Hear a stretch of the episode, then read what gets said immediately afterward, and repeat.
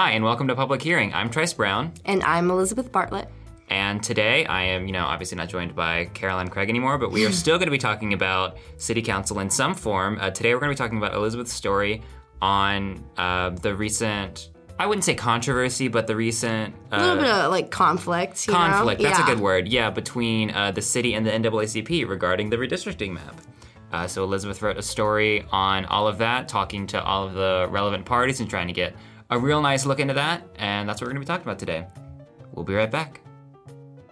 Hey, this is Collins Keith, podcast writer for The Plainsman. If you like this podcast and would like to support the organization and our team, you can visit our website at theplainsman.com and click on the button in the upper right hand corner that says Donate. You'll be supporting over 127 years of local, editorially independent journalism right here at Auburn. Thank you so much in advance, and now back to the show. So, Elizabeth, uh, I guess let's go ahead and get started. Explain to those who may not know anything about this what is going on. So basically, um, every 10 years is there a census. Every 10, so we have the 2020 census, and the city council proposed a new redistricting plan based on that. And now, since 2010, there has been one majority minority district uh, in Auburn. And the city council pretty much kept that the same. They didn't make a whole lot of major changes. And so then the NAACP came in and said, well, since there's been, there was an increase, there was an increase, I believe it was from 26% to 37% um, in the minority population. Mm-hmm. So and big so, growth. Yeah, really big growth. It was, it was over 10% um, growth. I know Yeah. that. And so the NAACP basically came and said, well, since there was such a big growth, we can add another majority minority district to get some more representation in city council because currently out of all the representatives there's only one minority representative and there's only two women on the city council so there isn't a lot of representation um, for minorities in general and i think that was the naacp's goal when proposing the new map with the second majority minority ward Right. Because right now, all we have in is Ward 1, which uh, has Connie Fitch Taylor representing it.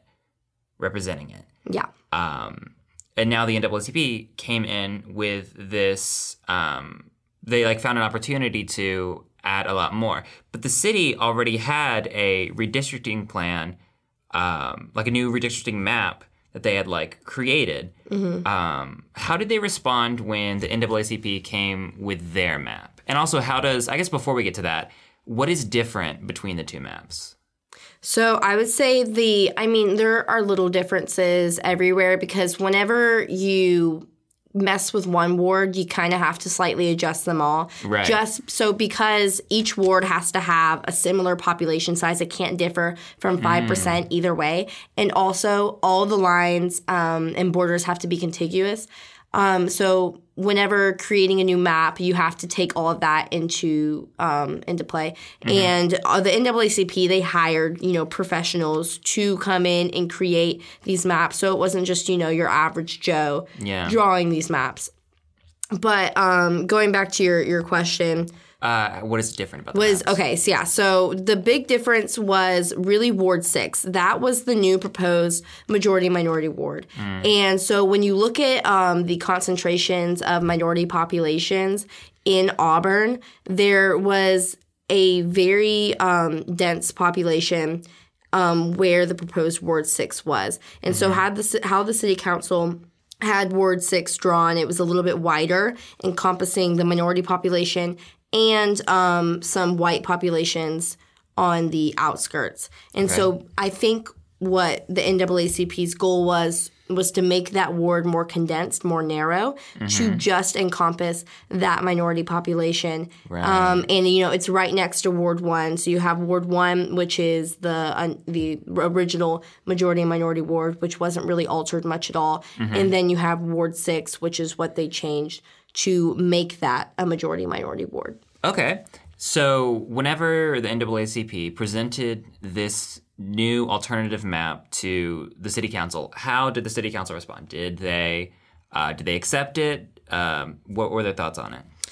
So, according to the statement that they gave me, um, the NAACP in the beginning wanted to collaborate actively with the city council, but according to the NAACP, they didn't give them much room to do that. So in the end, they ended up, you know, um, attending hearings and things like that, and then just submitting their own version of a map. And the city council claims that they took the map very seriously. They spent hours having experts look over the map, and in the end, they concluded that it was not a feasible plan and that there was no way they could add another majority minority ward. Um, it was clearly displayed in the NAACP's map that it was possible to add another majority minority ward, even if it was a slight majority within the new ward. However, um, the, it, the city council came back and said that by doing that, it would hurt the already existing majority minority ward. Ward one, and Yeah. that um, Miss Connie Fitch Taylor would have um, a harder time getting reelected.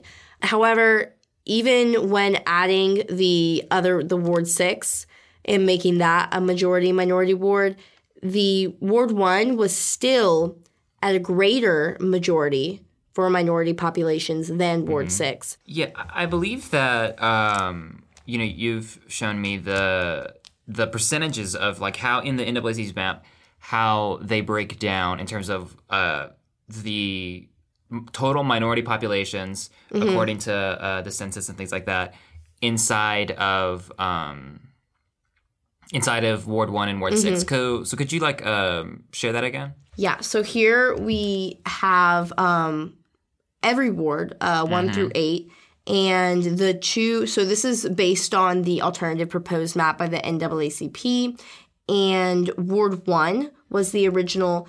Um, was the original majority minority ward.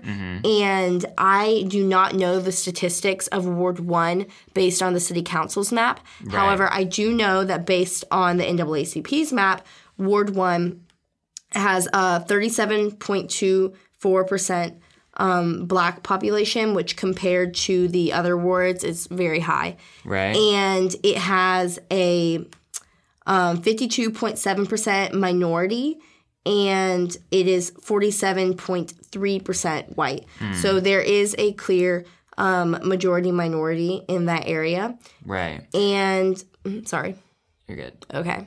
And then as for Ward 6, there is only a very slight um, majority. It's 50.18% minority and 49.82% white. So while it is still technically a majority minority ward, um, it isn't as stark of a contrast in Ward 1. Right. So, according to the data from the NAACP and like the calculations that they've made, it is possible in their eyes to create um, these two uh, majority minority wards, even if it is only like a slight majority in Ward 6's case or in the proposed Ward 6's case. Yeah, I mean, they when looking at the map, they saw an opportunity there to add another ward. And if you look at the other um, wards, just Ward Seven, Ward 8 Ward Three, um, you have like 68% white, 81% white, eighty-one percent white. 70% white, like a very, very um, stark difference between the white population and the min- minority population. Um, and obviously, not everyone who is white is going to vote the same way. Yeah. Um, you will kind of have like a, a trend.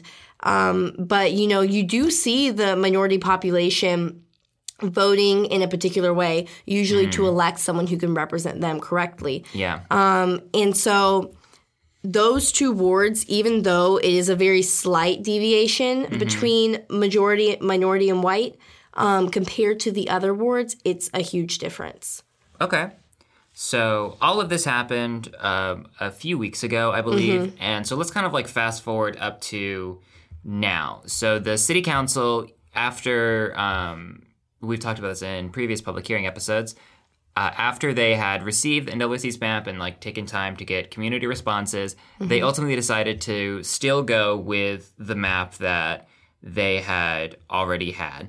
Um, so they voted that in. I'm not exactly sure how the entire process of um, redistricting works after a map is approved, but once it was voted through, um, they can start. Right. In, that will be the map that that will be the map that is use. used until the next census um, Right. in 2030. Yeah, that's. And the NAACP was not very happy with that decision. Um, and I believe that they, uh, one thing that I heard people talking about a lot was that um, someone involved with the, uh, who like looked and analyzed the new maps from the city of Auburn was also involved with the redistricting process for the whole state of Alabama, uh, which was recently, or actually not as recently as other things, but recently uh, found to be unconstitutional by the uh, 11th Circuit Court of Appeals. Uh, but then on Monday, the Supreme Court came in and said, actually, like 11th Circuit Court of Appeals, you're wrong. and they've said that the like the new plan is actually constitutional, like the way that Alabama sets up its congressional districts, where you know there is the a lot of the black population is concentrated into like the seventh district. They've said that's okay. Uh, so it it seemed like before that decision, it seemed a little bit like a red flag for a lot of people that the city used this person, um, Dorman Walker, to analyze their maps and like determine that they would be legal and constitutional and wouldn't violate any kind of voting rights act or anything like that. Yeah, for sure. No, Dorman Walker was involved with um, making the city council's map, and there were some issues in the past where the NAACP in Alabama um, kind of said had a similar criticism to the NAACP in Auburn that you know this violates the Voting Rights Act. Um, and you know in the way that it's diluting the minority vote Right. which is a direct violation of section 2 of the voting rights act and so that was you know taken to a circuit court and ruled to be unconstitutional on those grounds Right. however then the supreme court uh, ruled differently Yeah. so, however, uh, many people did, including the NAACP, they found that as a contention of concern. Um, That they were using um, this person to also create a map for the city of Auburn when they had had those issues in the Yeah. past. However, the new ruling, you know, brings to light new information about this Yeah. person. Different So, perspective. yeah, a different perspective and obviously a more powerful ruling at that. So, There's nowhere for it to go after that. that's, yeah. that's as high as you can get. But um, so that you know, I think says something within itself. And you know, I I don't know what the the case was. I mean, I'm sure there were many many people working on this map for the city council, and I'm sure there are many people who um, had their reasons for supporting the city, city council's map, as there are many people who have their reasons for supporting the NAACP's map. Um, you know, the city council didn't give me much information to go off of regarding their map. Uh, They never really gave me, like, talked to me. They kind of just gave me a statement. And so that's really all I had to go off of um, in that regard. Okay. Um, and I guess fast forwarding now to like after all of this, and you know, after it's gone through the city council and similar things have gone through the 11th Circuit Court of Appeals and the Supreme Court, uh, now there's really not much else that can be done except, uh, according to the NAACP, they can start preparing for uh, the new election season. Mm-hmm. Uh, tell me a little bit more about that. Like, what does the NAACP plan to do next? So I know that the NAACP is going to be heavily involved in the campaigning process. I mean, this was not just them being petty. Their um, whole prerogative here was to elect a minority representative because the minority population has grown and um, there should be at least, I mean, according to the calculations, based off of how many representatives there are in city council and the minority population, Yeah. there should be at least two minority representatives. We only have one minority representative in city council. So their reasoning for doing this was, you know, for that reason alone, getting another representative. So I know that the NAACP will be heavily involved in campaigning and trying to, you know, elect a minority representative nonetheless. Um, I also know from speaking with the NAACP that they do plan on taking further legal action. I don't know exactly what that entails. Um, they didn't go into any specifics, but we can be on the lookout for that. Awesome.